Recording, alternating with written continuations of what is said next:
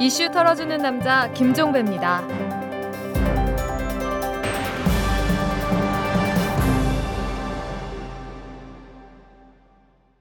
5월 17일 목요일에 보내드리는 이탈남입니다. 검찰에서 연일 민간인 불법 사찰 관련 문건이 흘러나오고 있습니다. 어제도 하나 나왔죠. 장진수 전 주무관의 전임인 김경동 전 주무관의 USB에 들어있던 문건이라고 하는데요. 작성자는 진경락 전 기획총괄과장. 제목은 공직윤리지원관실의 업무 추진 지휘 체계 이렇게 되어 있습니다. 이 문건을 보면 VIP라고 하는 단어가 나옵니다. VIP 의중이 정확히 전달되고 보안을 유지하면서 불필요한 마찰 없이 밀도 높게 추진될 수 있는 지휘 보고 라인을 모색해야 한다. 이런 구절 등이 포함되어 있습니다. 정리하면 민간인 불법 사찰의 몸통이 다름 아닌 이명박 대통령이다. 이렇게 판단할 수밖에 없는 근거. 이렇게도 평가를 할 수 있을 것 같은데요. 그런데도 청와대는 일축하고 있습니다. 대통령과 사찰은 무관하다고요. 이런 걸 두고 조상님들이 하신 말씀이 있죠. 손바닥으로 하늘을 가리려 한다. 이런 말이요. 더 말해 뭐 하겠습니까? 하늘은 창대합니다. 반면에 손바닥엔 때가 끼어 있습니다. 이 정도로 가름하겠습니다. 자, 털기전 뉴스로 넘어갑니다. 민간인 불법 사찰 은폐 의혹 진상 규명 및 책임자 처벌 비상 행동이 오늘 기자회견을 열어서 불법 사찰 대통령 친위 조직의 진상 공개를 촉구했습니다. 민간인 불법 사찰 비상 행동은 기자회견을 통해서 이 정정길 임태희 전 대통령 실장 그리고 청와대 민정수석실 공직기강팀장이었던 이강덕 현 해양경찰청장 등 핵심 관련자들의 소환 그리고 권재진 법무장관의 자진 사퇴를 촉구를 했고요. 19대 국회 개원 직후 국정조사나 청문회를 실시해서 국회 차원의 진상규명 작업이 병행되어야 한다. 이 점도 함께 강조를 했습니다. 비상행동의 판단에 따르면 검찰 재수사는 이제 시동을 걸었을 뿐이다. 이렇게도 볼 수 있습니다. 통합진보당의 전신인 민주노동당의 전직 대표를 맡았던 권영길, 문성현, 천영세 전 대표가 오늘 비례대표 경선 부정 부실 사태를 혁신 비상대책위원회를 중심으로 극복해야 한다. 이렇게 강조를 했습니다. 이 전직 3인 대표는 오늘 오전 기자회견을 열어서 지난 13일 중앙위원회의 결정은 국민을 섬겨야 할 공당이 취할 최소한의 조치다 이렇게 평가를 했고요. 내부의 논란을 불식하고 혁신 비대위원회를 중심으로 뼈를 깎는 쇄신의 길에 나서야 할 것이다 이렇게 촉구를 했습니다. 그리고 충남 도당과 제주 도당도 성명을 내서 혁신 비대위원회 지지 의사를 공표를 했습니다. 자, 전개되는 양상을 보면 당권파 포위 압박으로 가는 것 같습니다. 서울 시내버스 노사간 협상이 결렬돼서 내일 새벽부터 버스 노조가 파업에 들어갈 가능성이 커지고 있습니다. 서울 시내버스 노사는 어제 오후부터 오늘 새벽까지 서울지방노동위원회에서 장시간에 걸쳐서 임금 협상을 벌였지만 합의점을 찾지 못했습니다. 노조 측은 임금 9.5% 인상과 버스 감차 계획 철회를 주장을 했지만 사측은 임금 동결로 맞섰다고 합니다.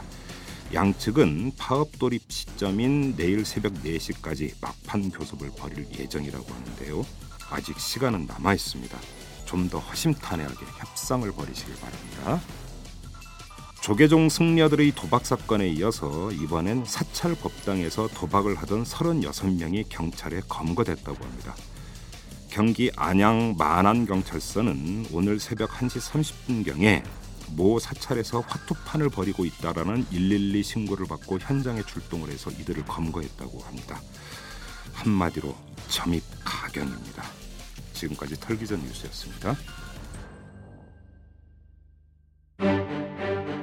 보고 싶은 것만 볼 것인가? 진실을 똑바로 볼 것인가? 장하준 한국 경제 불편한 진실을 열다. 무엇을 선택할 것인가? 장하준의 명쾌한 한국경제 해법. 무엇을 선택할 것인가? 도서출판 북키. 안녕하세요. 변호사 금태섭입니다. 저는 요즘 이털남 김종배의 누가 거짓말을 하고 있는가를 읽고 있습니다. 날카로운 시선으로 사회를 읽어내는 이탈남의 시각. 궁금하지 않으세요? 누가 거짓말을 하고 있는가? 그 거짓말을 발견하는 사람은 바로 이 책을 읽는 여러분입니다. 학생들이 올린 내용만을 스크롤 해가지고 분류별로 나눠서 학교가 이렇게 고쳐야겠다 이렇게 하는 게 아니라 학생의 정보를 모아서 그것을 가지고 있다는 것은 특별히 학생들이 민원을 올렸을 때 그것을 도와, 학교에서 도와주려고 하는 게 아닌 것 같아서. 진짜로 소름이 좀 끼치더라고요. 너무 깜짝 놀라서. 그러나 나한테 무슨 불이익을 주려고 그러나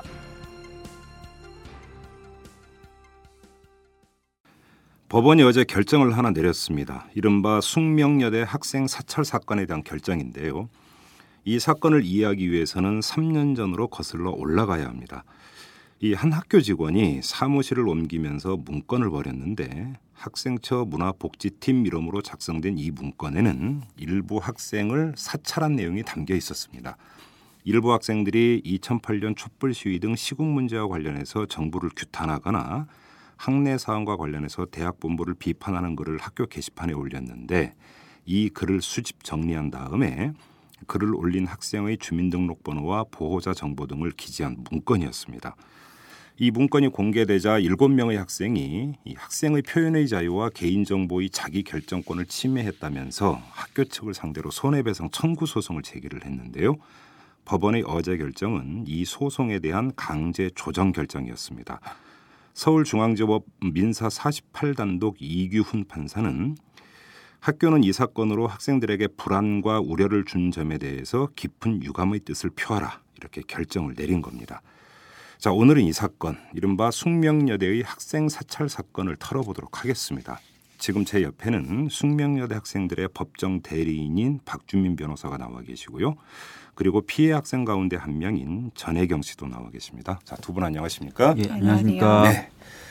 자, 어제 결정이 내려졌는데요. 좀 하나하나 차근차근 좀 짚어봤으면 좋겠습니다. 일단 제가 간략히 사건 개요는 설명을 해드렸는데 좀 더 구체적으로 좀 들어가야 될 것 같아요. 그래서 이 전혜경 씨에게 좀 여쭤보겠습니다. 네. 전혜경 씨는 게시판에 그러니까 무슨 글을 올리셨었어요? 그때 저희가 촛불 집회가 막 시작하고 있었으니까 음. 학생회에서 그렇게 나가는 분위기도 없고 해서 네. 뭐 계속 글을 올렸거든요. 광우병 문제 이렇게 심각한데 네. 같이 갈 사람 없냐라고 예. 되게 주기적으로 촛불 시민들 이렇게 많이 나와서 하고 있다라면서 네. 사진도 올리고 갔다 온 후기도 올리고 예. 느낀 점 이런 것들도 계속 올렸었거든요. 아, 그래요. 네. 근데 그러면 전혜경 씨가 그 학교 게시판에 올린 거죠? 네, 저희 학교 숙명인들만 들어갈 수 있는 커뮤니티가 예. 있어요. 그 게시판에 올린 글을 학생처 문화복지팀 직원이 이제 그 수집해서 정리를 해놨던 그렇죠. 거고. 그리고 또 개인 신상 정보가 어떤 게 거기에 들어가 있었습니까 문건에? 이제 그러니까 따로 글을 많이 올린 학생들은 따로 묶어요. 그런 네. 다음에 뒤에다가 따로 학생차 직원들만 볼 수 있는 그 데이터베이스를 출력을 해가지고 예. 옆에 딱 이렇게 끼워놓은 거예요. 데이터베이스가 어떤 거였어요? 그러니까 뭐 아예 학적 기록부 있죠. 뭐 성적 이런 것도 다 들어가 네네 있는? 그렇죠. 오, 성적도 그러니까 있었어요. 가족 관계부터 시작을 해서 그렇죠. 네. 어, 학교에 등록돼 있는 모든 신상 정보가 다 거기에 들어가 있었던 거라고 그렇죠. 봐야 아버지 되겠네. 주소 네. 오, 그래요. 음, 그러면 이게 그 지금 보도를 보면은 한 학생이 우연히 이 문건을 발견을 해서 이제 총학생회 측에 건네갖고 네. 이제 이게 문제가 됐던 거잖아요. 그러면 그 발견된 문건에 모두 몇 명의 학생의 글이 그 수집 정리돼 있었던 건가요? 70여 명이었고 70여 명. 예, 예. 뭐 그냥 댓글들만 봐도 굉장히 많았었고요. 예. 아이디로 치면 셀 수가 없죠. 어, 그래요. 예. 그러면 그 70여 명 학생들과 관련된 신상 정보도 다 첨부돼 있었습니까? 신상 정보는 한 7명, 8명 정도밖에 없었어요. 아, 예, 그래요? 좀 약간 예, 좀 많이 그 어떤 성격이 있는 그러니까 학교가 좀 주의 깊게 살펴보고 싶은 게시물에는 음. 어, 그렇게 스크립을 해놓은 것 같았어요. 그러니까 요 이른바 요 주의 대상자에게만 맞죠. 신상 정보를 첨부를 네. 해놓은 거군요. 그런 느낌이었어요. 그러니까 보도를 보면 일곱 명의 학생이 손해배상 청구 소송을 냈다고 하는데 그러면 신상 정보가 첨부된 학생들만 그 소송을 낸 건가요? 아니요, 그렇지는? 않았고요. 예, 그냥 스크랩만 많이 돼 있는 학생도 있었어요. 네, 그런 학생도 냈고 예. 그 중에서 이제 의지 있는 친구들이 좀 냈던 것 같아요. 어, 그러면 70여 명이나 되는데 왜 소송은 일곱 명밖에 안 냈어요? 처음에는 신청을 하다가도 예, 좀 아무래도 걱정이 많이 된다. 음, 성적 뭐 여러 가지 불이익 당할까 우려가 된다. 네, 그래서 실제 철회한 사람도 꽤 많았고요. 네, 뭐 이거 진짜로 이길 수 있는 거냐 어, 믿지 못, 어, 못 이길 것 같다. 예. 네, 이런 얘기를 하면서 소송을 안 한 사람도 있었고. 아 그랬어요? 네. 그런데 혹시 총학생회 차원이나 다른 루트를 통해서 왜 이게 수집 정보가 그러니까 관리가 됐는지 그 네. 경위 그다음에 지시 내린 사람이 누구인지 이런 거 혹시 파악해 보셨어요? 네, 그거 변호사님하고 같이 그 학교 전 현직 처장단하고 네. 같이 간담회를 했어요. 전 공식- 학생 처장, 네, 현 그쵸. 학생 처장. 네네. 예. 그 공식 간담회를 해가지고 그 처장님들이 답변을 하셨는데 네. 이제 처음에는 아니라고 하신 하- 하신 얘기들을 되게 많이 하셨는데 그러다가 이 전직 학생 처장님께서 한마디를 하셨죠. 예. 이제 뭐 학생 보호 차원에서 그럴 수, 그럴 수 있는 거다라고 학생 보호요? 예, 어. 이렇게 약간 정황상 아 아셨구나 아 그래요? 예, 어. 그런 부분들이 있었습니다. 그러면 지금 학, 그러니까 학생처장 윗선의 개입 여부는 전혀 밝혀진 바가 없는 거고요. 네, 뭐 그거를 학생들이 알아내거나 하지는 못했고요. 예. 그리고 이 문건이 작성이 됐으면 어떤 식으로든 활용이 되기 위해서 작성이 된 건데 네.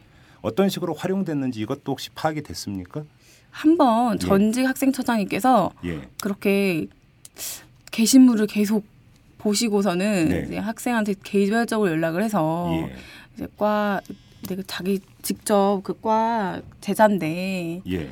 좀 이런 글은 안 올리는 게 좋지 않냐 예. 라면서 이렇게 막 훈계하시고 그래서 예. 그 학생이 또 게시물을 올리고 아, 이런 그랬어요? 사건이 한 번 있었어요. 그럼 우리 전혜경 씨 같은 경우는 혹시 그 어떤 루트를 통해서든 그 네. 게시물을 올린 다음에 뭐 이런 거 메시지나 이런 걸 받으신 적이 있어요?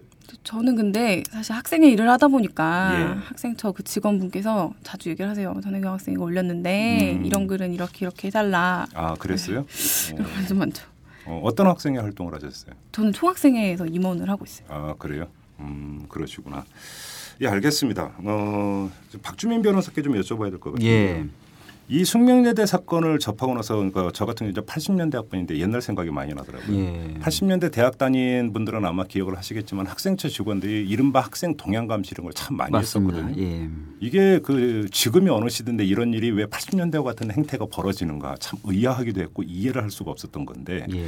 혹시 소송 과정에서 학교 측하고 좀 그 대화나 이런 것들은 나눠 보셨습니까? 예, 사실 이번 소송이 길어진 이유 중에 하나가 예. 학교 측하고 계속 대화를 하려고 했었고 학교 예. 측도 저희들하고 어, 이야기를 통해 가지고 네. 어떤 소송의 결과로 끝나는 것이 아니라 아, 그 전에 어떤 조정이나 합의가 이루어졌으면 좋겠다는 의사를 많이 표현했었기 때문에 네. 그렇게 된 거거든요. 예, 예.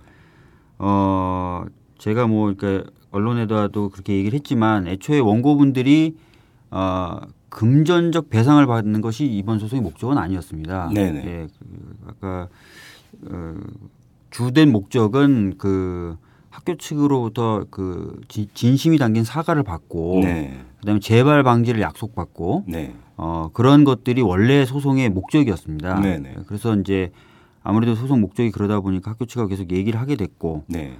어, 그런 과정에서 이제 소송이 좀 길어지게 된 부분이 있습니다. 어, 그러면 그 과정에서 학교 측에서 뭐라고 얘기를 하던가요?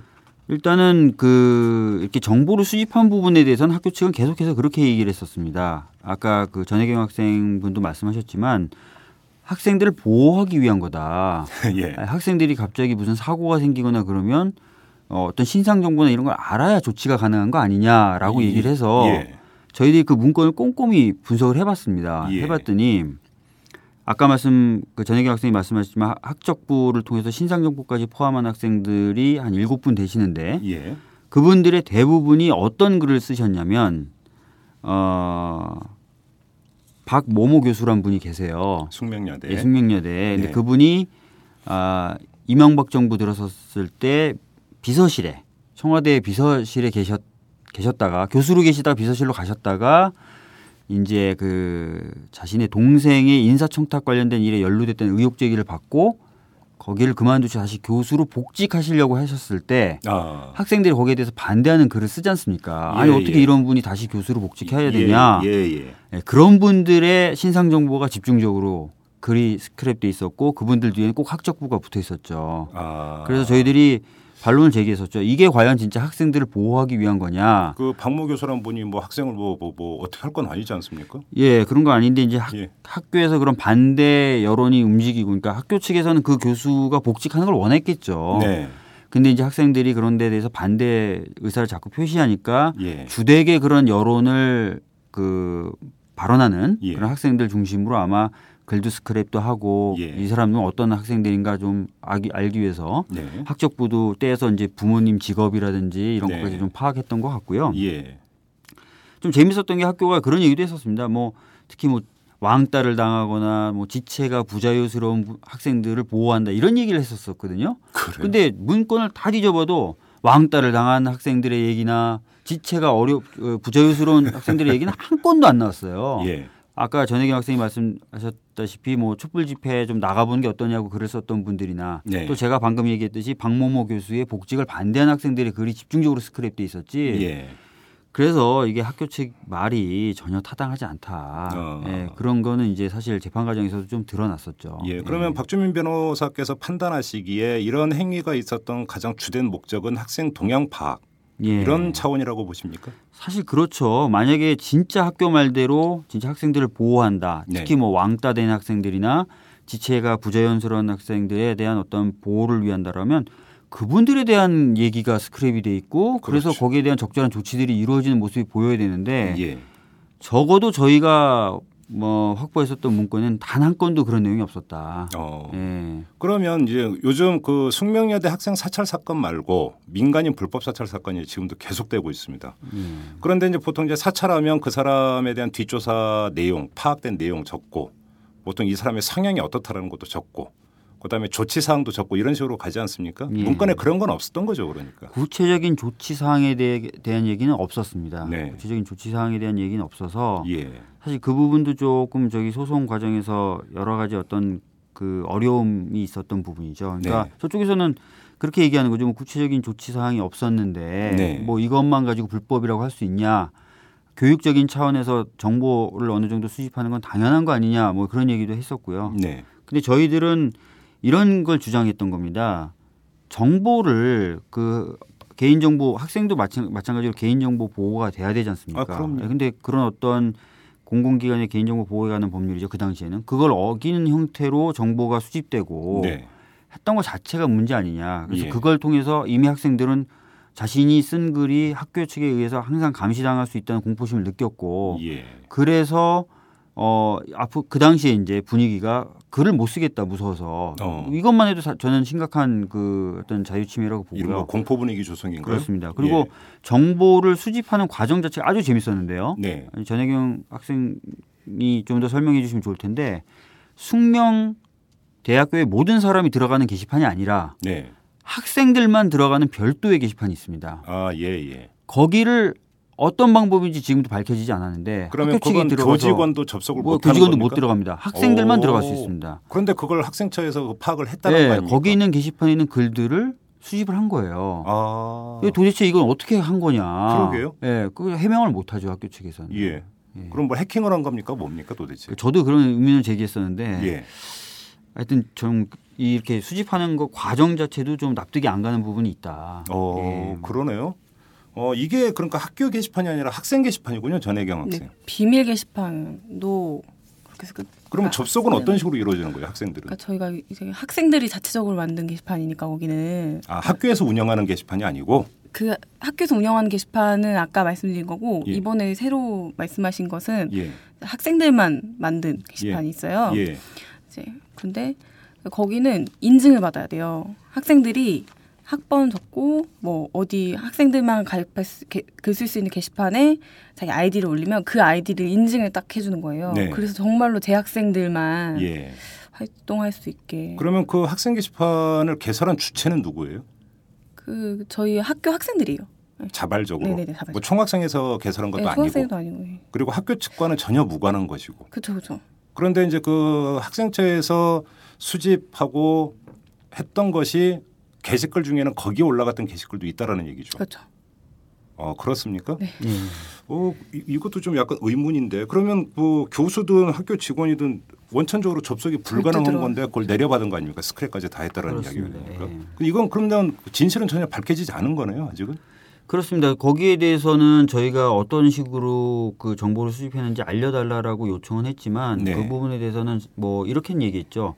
그 당시 이 스크랩을 담당했던 직원이 이미 퇴직을 했다. 네. 그래서 잘 연락도 안 된다 우리도 예. 이렇게 얘기하면서 이제 사실은 제대로 얘기를 안 해줬었죠. 어, 예. 그렇습니까? 그리고 또 하나 지금 요번에 지금 밝혀진 바로는 2008년 촛불 시위부터 이렇게 되어 있는데 과연 그 이전에는 그러면 없었느냐? 이것도 지금 그 드는 의문인데 이거 혹시 관련해서 정황이라는 게 좀 파악된 게 있습니까? 사실 그, 그 여러 가지 그쭉 문서 철 있잖아요. 네. 되게 제가 2008년부터라고 써 있는 것도 있었는데 예. 2003년, 뭐 98년 이런 것도 사실 스크랩이 있었거든요. 그래요? 예. 그거 내용 보면은 게시물 스크랩도 있기도 했고 2007년 게시물 스크랩 이런 것도 있었고 이제 그 그러니까 학생처 공문 같은 게 있었는데 예. 주로 학생회를 대상으로 예. 학생의 성향을 파악하고 예, 그렇습니까? 이런 공문들 이 오고 오고 간 예. 그런 것들이 스크랩 돼 있더라고요. 어, 그러면 네. 최 98년도 것도 있었다고요? 예. 그러면 상당히 오랜 기간 동안에 학생회 내지 특정 학생들의 동향이라든지 이런 것들을 파악을 해오고 있었다는 이야기잖아요. 그 얘기는. 네.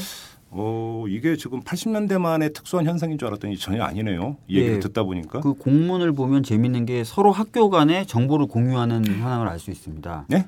그러니까 그- 너희 말씀이세요? 총학생회는 어떤 성향이냐, NL이냐, PD냐, 뭐냐.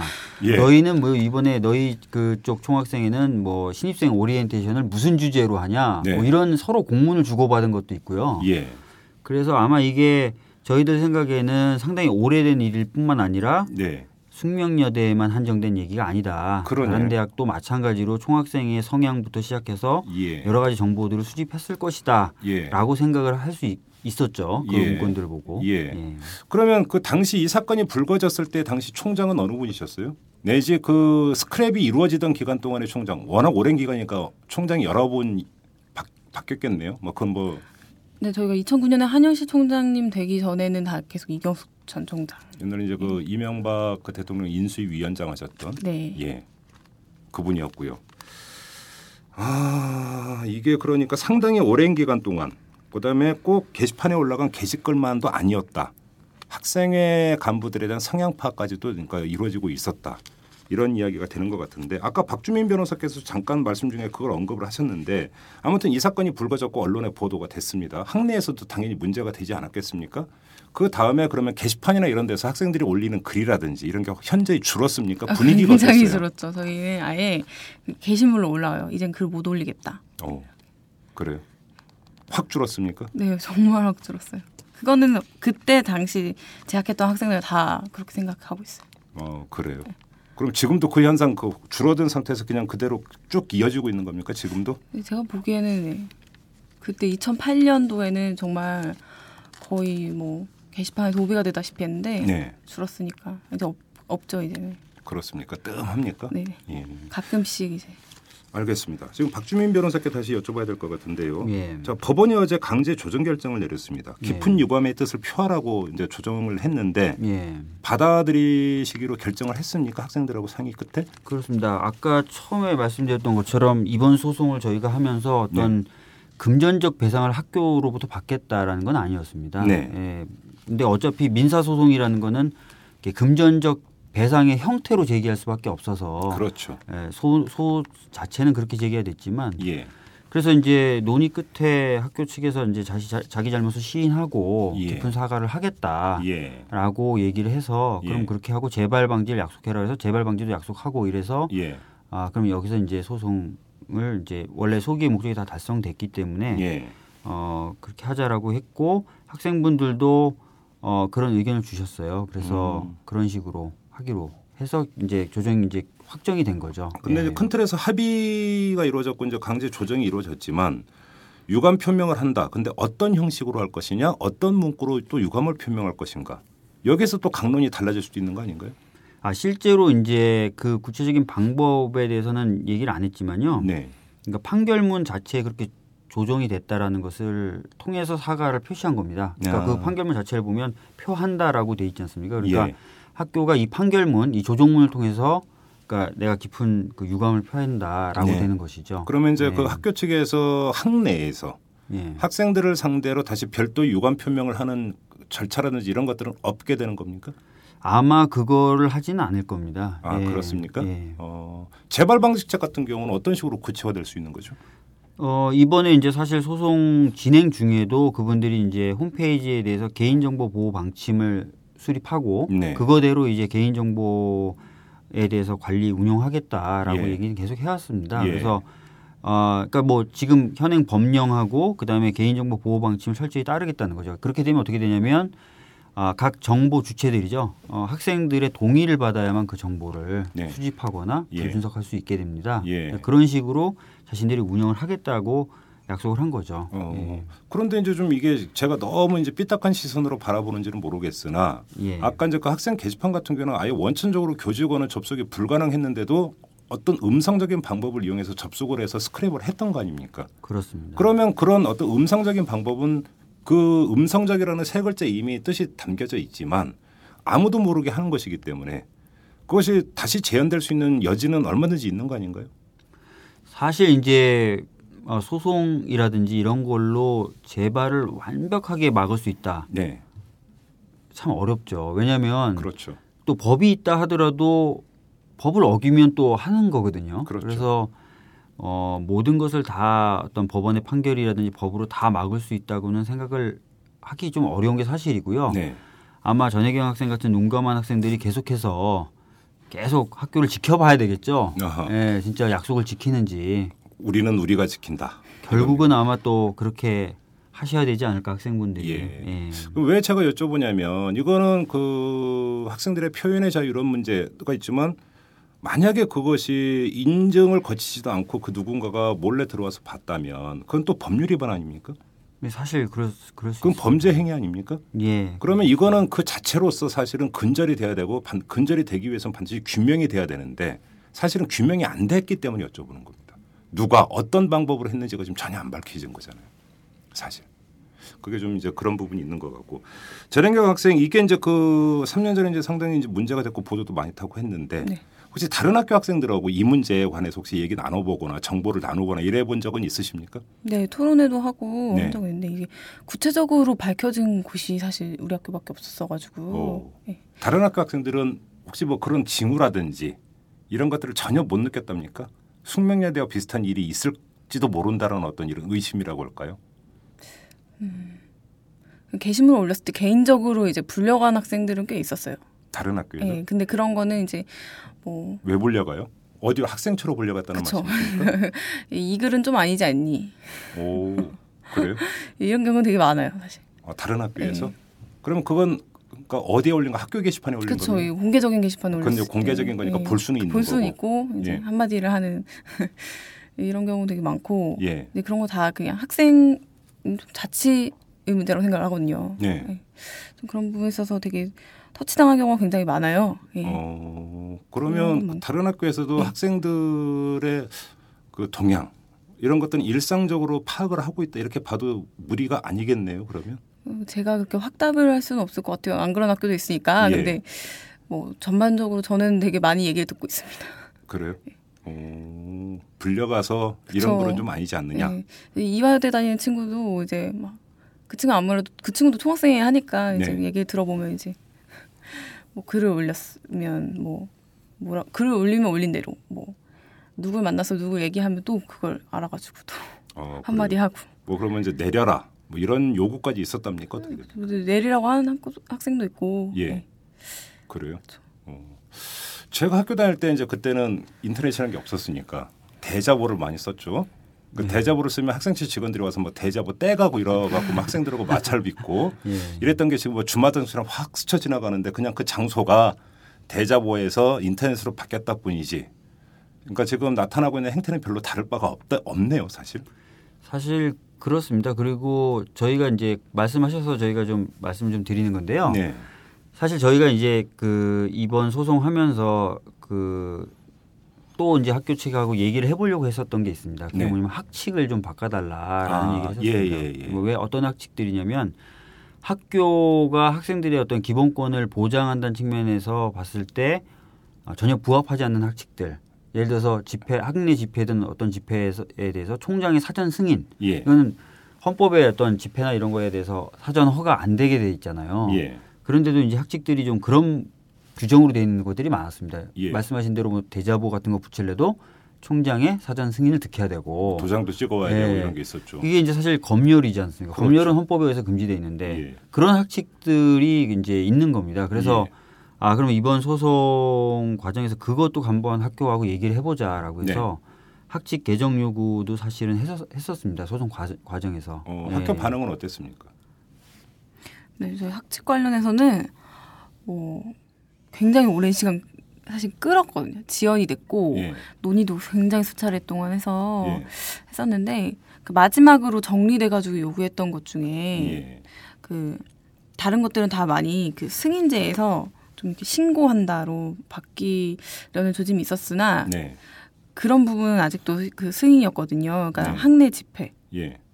근데 이거에 대해서 저희가 도장을 찍을 수가 없잖아요. 예. 그래갖고 차라리 그냥 이 얘기를 없던 걸로 하자. 어. 저희가 또 한 번 그 새로 얘기 갱신해가지고 예. 계속 그 얘기를 가져갈 수는 없는 거잖아요. 예. 그래서 그냥 없는 걸로 하기로 했고 학생 회칙 관련해서 요구를 했었어요. 예. 학칙 말고 학생 학생들의 회칙이 따로 있는데 예, 예. 학생 회칙은 사실 원래는 학생들은 학생 자치기구에서 바꾸면 되는 거거든요. 그렇죠. 예. 근데 저희는 총장이 공포한다라는 조항이 있어요. 학생 회칙을요? 네. 학생 회칙을 총장이 공포한다고? 왜요? 예. 그 얘기를 나눴을 때 가장 그 학교가 고려하고 있는 부분이 저희 학교 대표자 자격 기준 부분이에요. 야, 대표자 자격 기준을 이 바꾸 바꾸려면 학생 대표자 말씀하시는 거죠? 네, 저희는 성적이 2.7이 넘고 예. 학기가 딱 5, 6학기생만 가능해요. 대- 오. 총학생 회장, 대- 아. 단과대 회장 예. 이렇게까지는 그래서 이걸 바꾸려면 차라리 이걸 학칙으로 이동을 하겠다. 학생 네. 회칙 그러면 마음대로 바꿀 수 있다. 예. 지금 이렇게 조건을 걸고 있는 상황이. 그래요. 지금 교과부에 의해서 사실상 무력화되기는 했습니다만은 뭐 그 학생인권 조례라고 제정을 계속 그 추진을 해오지 않았습니까? 예. 그거는 주로 이제 초중고등학교에 해당이 되는 이야기지만 예, 거기서도 학내 집회 보장 이런 게 들어가 있는데 맞습니다. 대부분의 학생이 성인인 대학에서 총장의 승인을 받아야 학내 집회를 열 수 있다. 이건 뭔가 좀 거꾸로 가고 있는 것 같은데요. 실제로 그 안민석 의원 네. 의원이 조사한 바에 따르면 전국 198개 학교 중에 예. 162개 학교가 집회에 대한 사전 승인 조항을 다 두고 있습니다. 네. 예, 그리고 뭐 간행물에 대한 사전 승인 조항은 183개 학교. 예. 그다음에 게시물 예. 대자보죠. 예. 아, 사전 승인 조항 159개 학교. 어이구. 그러니까 이게 학도국단 시절의 학칙이 계속해서 그대로 내려온다는 겁니다. 아니 그 정도 규모면 이거는 한 학교 차원에서 할 게 아니라 좀 이건 그 이슈화 해가지고 전체 차원에서 한번 그 큰 방향을 잡고 해야 되는 문제 아닐까요? 예, 사실 그래서 저그 그 전혜경 학생을 비롯한 많은 학생들이 학칙 개정 운동을 좀 해보려고 했었는데 네. 당장 사실 이제 여러 이슈들이 터지면서 특히 반값 등록금 이슈가 터지면서 네네. 좀 우선순위에서 좀 밀린 부분이 있습니다. 근데 예. 저 개인 저는 뭐 이제 대학생은 아니지만 예. 이런 조항이 대학에 있다는 것 자체가 좀 납득이 안 가고 그래서 학생분들이 좀 이 부분에 대해서도 좀 관심을 예. 좀 가져주셨으면 좋겠고요. 특히 최근에는 학교들이 구조조정을 많이 하지 않습니까? 그렇죠. 학과 통폐합이나 예. 그럴 때 반대하는 학생들을 어, 이 학칙들을 이용해서 많이 징계들을 하고 있어요. 중앙대도 그랬고요. 예. 그러니까 그 중앙대 같은 경우에 학내 그 잡지를 뭐 폐간시켜 버리고 이런 일이 있었죠. 교내 언론이죠. 예. 교내 언론지를. 그래서 어, 좀 이런 문제들이 심각하다. 네. 또 앞으로 더 큰 문제들을 불러일으킬 수 있다. 그래서 예. 어, 요 문제에 대해서도 예. 어, 대학생들이 이제 반값 등록금 어떻게든 되면 네. 그다음 순위로 좀 요것도 좀 고민해 봐 주셨으면 좋겠다라는 음. 생각을 가지고 있습니다. 근데 이제 일반적으로 초중고등학교에서는 이제 학칙이 있지만 학생 인권 조례가 제정 추진될 때 이제 그것이 우선되는 게 있지 않았습니까?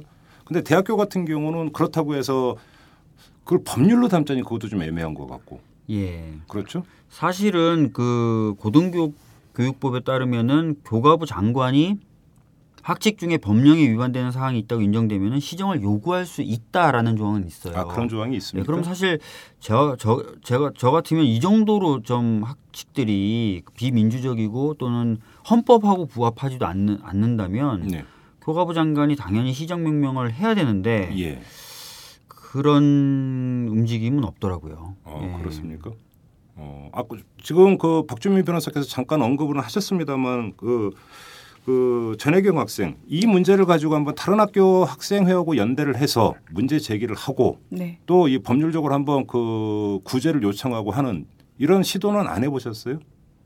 저희가 같이 한 적은 있어요. 예, 한 적은 있는데 이게 잘 안 돼요. 진행이 안 됐고 예. 그- 그건 저희가 좀 더 의지를 좀 강하게 예. 가져 나가서 해야 되는 일인 것 같습니다. 어 그렇습니까? 네. 알겠습니다. 자, 그나저나 이제 법원의 강제 조정 결정이 내려졌습니다. 그 받아들이기로 했고요. 그 동료 학생들의 반응은 어떻던가요? 좋아하죠. 좋아요. 네. 기뻐하고 어제는 대표자 회의였어요 학교 예, 예. 예, 얘기를 하니까 어, 막 우레와 같은 박수를 보내주더라고요. 그러면 자기 글이 그 무단으로 수집되고 이랬던 학생들 하지만 소송에 참여하지 않았던 학생들이 이제 훨씬 많았던 거 아닙니까? 그 학생들은 뭐라고 하던가요? 잘 모르겠네요. 그냥 옆에서 응원하겠다라고 예, 얘기를 했었는데 예. 지금 또 따로 연락 오는 학생들은 없고 음, 그렇습니까? 얘기를 해줘야죠. 알겠습니다. 지금 그러면 그 이 문제에 대해서 유감을 표명을 한다, 재발 방지를 약속한다 이런 게 있지만 아 아까 이제 말씀해서 그 이게 그 스크랩하고 그다음에 했던 그 직원은 이미 퇴직을 한 상태로 학교에서 그렇게 그 주장을 한 건가요? 그러니까 그 해당 직원에 대해서 뭐 책임을 묻고 이럴 여지도 없는 거네요. 결과적으로. 아, 실질 실제로 저희들이 확인해 본 결과 퇴직한 게 맞, 맞고요. 예. 그다음에 소송을 제기할 때 네. 학생들한테 이제 저희가 의사를 물어봤어요. 학교만 하지 말고 실제 그 담당자였던 실무자였던 네. 그분이나 아니면 뭐 교수님들 책임질 만한 교수님들도 같이 해보는 게 어떠냐 네. 피고로 예, 예. 학생들이 아까도 말씀드렸지만 뭐 어떤 금전을 배상을 받는다든지 네. 또 어떤 특정 개인에게 상처를 어떻게 보면 상처가 될 수 있는 그거보다는 그냥 학교를 상대로 하고 네. 그래서 소송 과정에서 이제 아까 계속 좀 반복이 되지만 이제 사과를 받는다든지 하는 것이 가장 좋은 모습인 것 같다. 네. 그래서 소송의 형태가 이렇게 됐었던 거죠. 그래요. 예. 그러면 이제 모든 게 일단락된 거죠. 사실 지금으로서 그 소송이라는 측면에 봤 으로 봤을 땐 일단락이 된 거고 예. 그렇지만 이제 말씀하셨던 대로 예. 학교가 또 마음을 먹으면 법이라든지 어떤 약속을 어길 수도 있, 겠지만 그러진 예. 않겠죠. 근데 그 최소한의 계속- 믿음은 가져야죠. 예, 그래서 예. 계속 좀 학생들은 관심을 가지고 지켜볼 필요는 있지 않을까. 음. 예, 당분간이라도. 예. 네. 그래도 그러니까 87년 6월 항쟁 이후에 민주화가 그 절차적 민주화는 이루어졌다고 사람들은 다 믿고 있었습니다. 그리고 대학도 그랬을 거라고 다들 미루어 짐작을 했었었는데 현실이 전혀 그렇지 않다라고 하는 게 이번 숙명여대 사건을 통해서 불거진 것이 아닌가 이런 생각이 들고 저도 개인적으로는 교내 언론 출신입니다만 저는 학보사 했었습니다 학교 예. 다닐 때. 학보사의 검열 문제도 참 심하죠. 요즘도 보니까 여러 학교에서도 이제 그런 문제가 불거지던데 대학 안에서 사실은 표현의 자유가 가장 마음껏 구가돼야 되는 곳이 캠퍼스 아닌가 싶은 생각이 드는데 우리나라 현실은 오히려 캠퍼스 안에서 이것이 가장 위축돼 있는 게 아닌가. 뭔가 좀 아무튼 현실이 물고 나무 서 있는 것 같은데 뭔가 좀 전도돼 있는 것 같은데 안타까운 현실이고요. 이 숙명여대 사건 그다음에 법원의 요번에 강제 조정 결정이 그것을 좀 한번 바로잡는 계기가 좀 됐으면 좋겠습니다.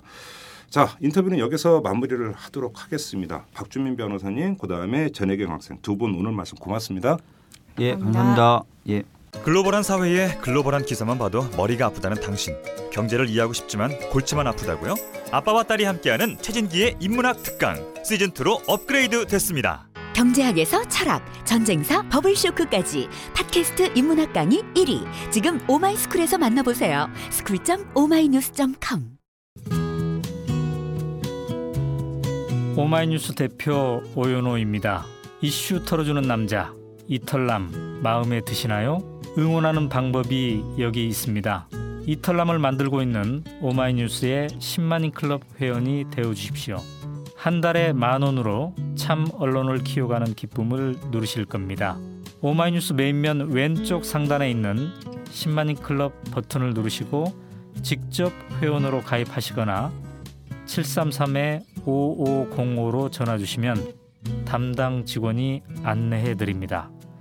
여러분께서 이털남과 오마이뉴스의 배우가 되어 주십시오.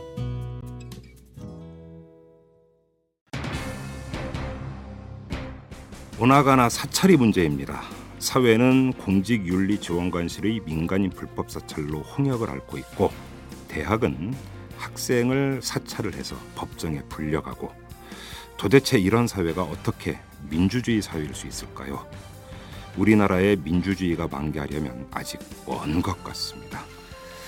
이만 마치도록 하겠습니다. 지금까지 이탈남 김종배였습니다.